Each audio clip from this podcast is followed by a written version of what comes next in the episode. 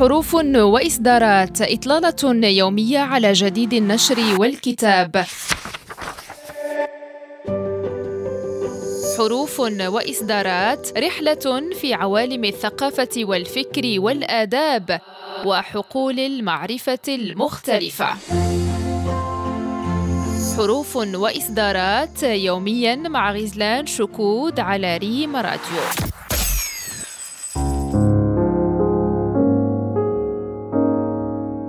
مستمعينا الكرام أهلا بكم إلى حلقة جديدة من حروف واصدارات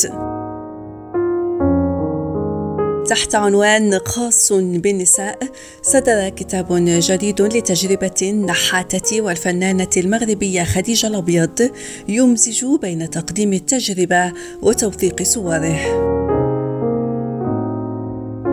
كما يهتم الكتاب الصادر باللغة الفرنسية بتجربة الفنانة التي تستعير لغتها أساسا من الشعر والحناء كناية عن الجسد وما يثقله من رموز ومعان مركمة ومحرمات وبحسب المؤلف فإن خديجة الأبيض تمزج في عملها بين النحت والصورة والأعمال الورقية والمنشآت الفنية والأداء الجسدي وتطمح إلى التضارب الذي يربط بثنائيات النوع بين الذكر والأنثى وبين فضاء الإنسان والحيوان والطبيعة وما هو عمودي وما هو أفقي.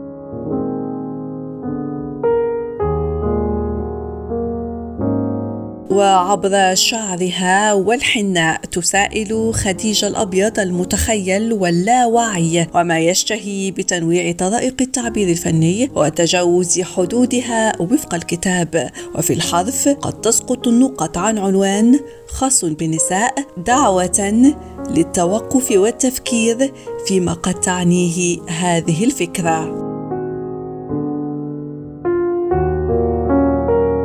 فكرة خياطة خاص بالنساء على كفها ثم ستر الصورة التي توثق فعل الانتهاك. هذا بثوب أبيض صاف لا شائبة تشوبه. تربطها الفنانة موضوع الكتاب بمعرض دعيت للمشاركة فيه بمناسبة اليوم العالمي للمرأة مسائلة بذلك معنى تخصيص معرض للنساء فقط واستثمار الموعد السنوي اقتصاديا وإفراغه من مضمونه الأساسي.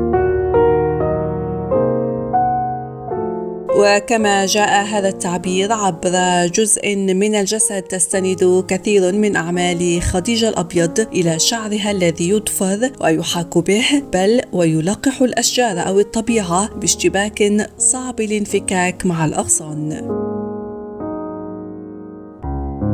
ووفق الكتاب فإن خديجة الأبيض عبر المادتين الأساسيتين اللتين اختارتهما شعرا وحناء وعبر طريقة التعبير بهما حياكة ونسجا وتصميما تستلهم مواضيع تفكير معاصرة تقاليد عمل إبداعي متجذرة في المغرب والمنطقة. إلى هنا مستمعينا نأتي لنهاية هذه الإطلالة اليومية. موعدنا في حلقة جديدة مع إصدار جديد على ريم راديو. إلى اللقاء.